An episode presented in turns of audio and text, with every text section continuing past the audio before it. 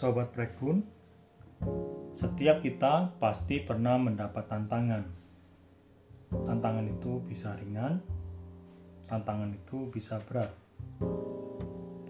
Kalau tantangan itu ringan, mungkin tidak sulit bagi kita untuk menghadapinya. Tapi, bagaimana kalau tantangan itu berat? Sebelum lebih jauh, mari kita berdoa terlebih dahulu. Tuhan Yesus, tuntunlah kami. Tuhan Yesus, bimbinglah langkah-langkah kami. Biarlah firman-Mu memandu kami. Dalam nama Tuhan Yesus, kami berdoa. Amin. Sobat Breakbun, berbicara tentang menghadapi tantangan yang berat, ada salah satu tokoh Alkitab yang bisa kita jadikan pembelajaran.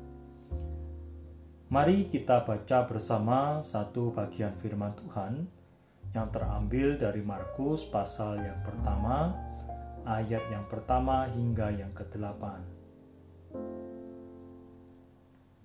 Demikian firman Tuhan. Inilah permulaan Injil tentang Yesus Kristus, Anak Allah.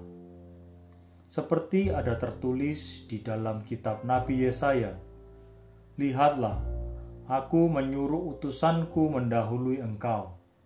Ia akan mempersiapkan jalan bagimu." Ada suara orang yang berseru-seru di padang gurun. Persiapkanlah jalan untuk Tuhan, luruskanlah jalan baginya. Demikianlah Yohanes Pembaptis tampil di padang gurun dan menyerukan, Bertobatlah dan berilah dirimu dibaptis, dan Allah akan mengampuni dosamu. Lalu datanglah kepadanya orang-orang dari seluruh daerah Yudea dan semua penduduk Yerusalem. Dan sambil mengaku dosanya, mereka dibaptis di sungai Yordan. Yohanes memakai jubah bulu unta dan ikat pinggang kulit, dan makanannya belalang dan madu hutan. Inilah yang diberitakannya. Sesudah aku akan datang ia yang lebih berkuasa daripadaku. Membungkuk dan membuka tali kasutnya pun aku tidak layak. Aku membaptis kamu dengan air, tetapi ia akan membaptis kamu dengan roh kudus.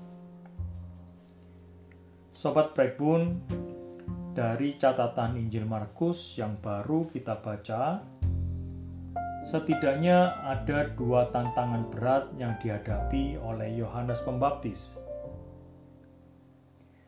Tantangan yang pertama yang dihadapi oleh Yohanes Pembaptis adalah keadaan yang berat ada tiga catatan tentang beratnya keadaan yang dihadapi Yohanes Pembaptis. Catatan yang pertama, ia tinggal di padang gurun. Padang gurun bukanlah tempat yang ramah untuk kehidupan manusia. Sumber makanan dan minuman serba terbatas. Selain itu, padang gurun adalah tempat yang sepi, tempat yang sunyi, tempat yang jauh dari hiburan. Catatan yang kedua, Yohanes Pembaptis memakai jubah bulu unta dan ikat pinggang kulit. Jubah bulu unta bukanlah pakaian yang nyaman untuk dipakai. Jubah ini tidak melalui proses, berbeda dengan orang membuat jaket kulit sehingga terasa lembut dan hangat dan nyaman, tetapi jubah bulu unta tidak. Jubah ini tidak melalui proses seperti orang membuat jaket kulit. Oleh sebab itu, wajar kalau jubah ini tidak terlalu nyaman untuk dipakai. Jubah bulu unta adalah jubah yang dipakai oleh para nabi sebagai tanda kesederhanaan dan pertobatan. Oleh sebab itu, tidak mengherankan, maka penekanan bukanlah pada kenyamanan dari pemakaian jubah bulu unta. Selain tidak nyaman, sangat mungkin Yohanes Pembaptis tidak memiliki cadangan jubah karena ia tidak mempunyai koleksi. Catatan yang ketiga, Yohanes Pembaptis makan belalang dan madu hutan. Ada orang yang berkata bahwa daging belalang rasanya enak seperti udang. Saya sih belum pernah mencoba. Tapi seenak-enaknya daging udang, maksud saya daging belalang, kalau tiap hari makan belalang, lama-lama ya bisa bosan juga. Apalagi Yohanes Pembaptis ini tinggal di padang gurun sejak kecil. Jadi Yohanes Pembaptis makan belalang bukan hanya dalam hitungan hari atau bulan, tetapi hitungan tahun, bahkan beberapa puluh tahun. Kalau kita jadi Yohanes Pembaptis, tentu kita dapat membayangkan kalau setiap hari kita makan makanan yang sama terus-menerus. Selain tantangan keadaan yang berat, tantangan yang kedua yang juga dihadapi oleh Yohanes Pembaptis adalah tantangan pelayanan. Yohanes Pembaptis memiliki tugas pelayanan untuk mempersiapkan jalan bagi Tuhan. Apakah tantangan dari mempersiapkan jalan bagi Tuhan? Tantangannya bukan pada Tuhan yang mau datang, tapi pada umat Tuhan yang tidak siap menyambut kedatangan Tuhan. Kalau kita kelompokkan, ada umat Tuhan yang tidak siap tapi mau dipersiapkan dalam menyambut Sang Mesias ini tentu tidak terlalu sulit. Tetapi persoalannya ada juga umat Tuhan yang tidak siap tetapi tidak mau menyiapkan diri.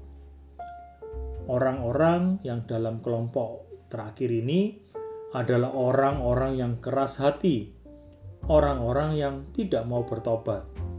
Ini tentu sulit.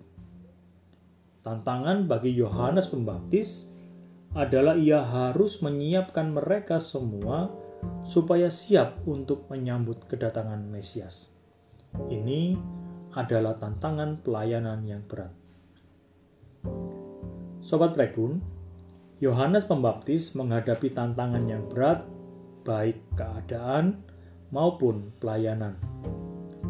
Tetapi sungguh luar biasa, ia tidak menyerah apa rahasianya? Saya mencatat setidaknya ada dua rahasia Yohanes Pembaptis yang saya ingin bagikan ke sobat Prekbun. Rahasia pertama dari Yohanes Pembaptis adalah ia tahu bahwa yang ia lakukan adalah untuk Tuhan. Mengetahui bahwa apa yang kita lakukan adalah untuk Tuhan akan menguatkan kita dalam menghadapi tantangan yang berat. Ini seperti tenaga medis yang berjibaku untuk menghadapi ganasnya COVID-19. Ini juga seperti orang-orang yang berjibaku untuk tetap di rumah demi memutus rantai penyebaran COVID-19. Ketika kita tahu bahwa yang kita lakukan adalah untuk Tuhan, kita dapat kuat dalam menghadapi beratnya tantangan di hadapan kita. Ini seperti yang dijanjikan Tuhan dalam Yesaya 40 ayat 31 yang berkata demikian. Tetapi orang-orang yang menanti-nantikan Tuhan mendapat kekuatan baru mereka seumpama raja wali yang naik terbang dengan kekuatan sayapnya. Mereka berlari dan tidak menjadi lesu. Mereka berjalan dan tidak menjadi lelah. Rahasia yang kedua adalah Yohanes Pembaptis tahu bahwa yang ia lakukan tidak sia-sia. Yohanes Pembaptis nampaknya tahu benar akan misi Mesias untuk menyelamatkan umat manusia. Oleh karena itu, dengan mantap Yohanes Pembaptis menyerukan, "Bertobatlah dan berilah dirimu dibaptis, dan Allah akan mengampuni dosamu." Yohanes Pembaptis tidak berkata bahwa Allah mungkin mengampuni. Tetapi dengan yakin ia berkata, "Dan Allah akan mengampuni dosamu." Ini adalah sebuah seruan keyakinan. Yohanes Pembaptis tidak ragu akan pengampunan dosa dari Allah. Dengan lain kata, Yohanes Pembaptis ketika menyerukan berita pertobatan dia yakin bahwa usahanya tidak akan sia-sia karena Allah sudah menjamin akan pengampunan dosa. Jika dibuat ilustrasi, Yohanes Pembaptis yakin bahwa Allah sudah mengulurkan tangan untuk manusia, sehingga ketika manusia menyambut tangan Allah, maka tidak akan pernah terjadi cinta yang bertepuk sebelah tangan. Sobat, ketika kita tahu bahwa jerih payah yang kita lakukan tidak sia-sia, itu dapat membuat kita bertahan dalam menghadapi tantangan yang berat. Hal ini senada dengan yang diungkapkan oleh Rasul Paulus dalam 1 Korintus 15 ayat yang ke-58 karena itu, saudara-saudaraku yang kekasih, berdirilah teguh, jangan goyah, dan giatlah selalu dalam pekerjaan Tuhan. Sebab kamu tahu bahwa dalam persekutuan dengan Tuhan, jerih payahmu tidak sia-sia. Tahu bahwa jerih payahnya tidak sia-sia adalah rahasia kedua dari Yohanes Pembaptis yang memampukan dia untuk menghadapi tantangan yang berat. Sobat Blackbone, tantangan yang berat bisa dialami oleh siapa saja, terlebih dalam pandemi seperti sekarang ini. Namun, jika kita belajar dari Yohanes Pembaptis, kita juga akan mampu menghadapi tantangan yang berat. Dalam tantangan yang berat, lakukan segala sesuatunya untuk Tuhan. Dan ketahuilah, dalam persekutuan dengan Tuhan, jerih payahmu tidak sia-sia. Selamat menjalani hari bersama Tuhan, selamat menjadi berkat. Tuhan Yesus memberkati.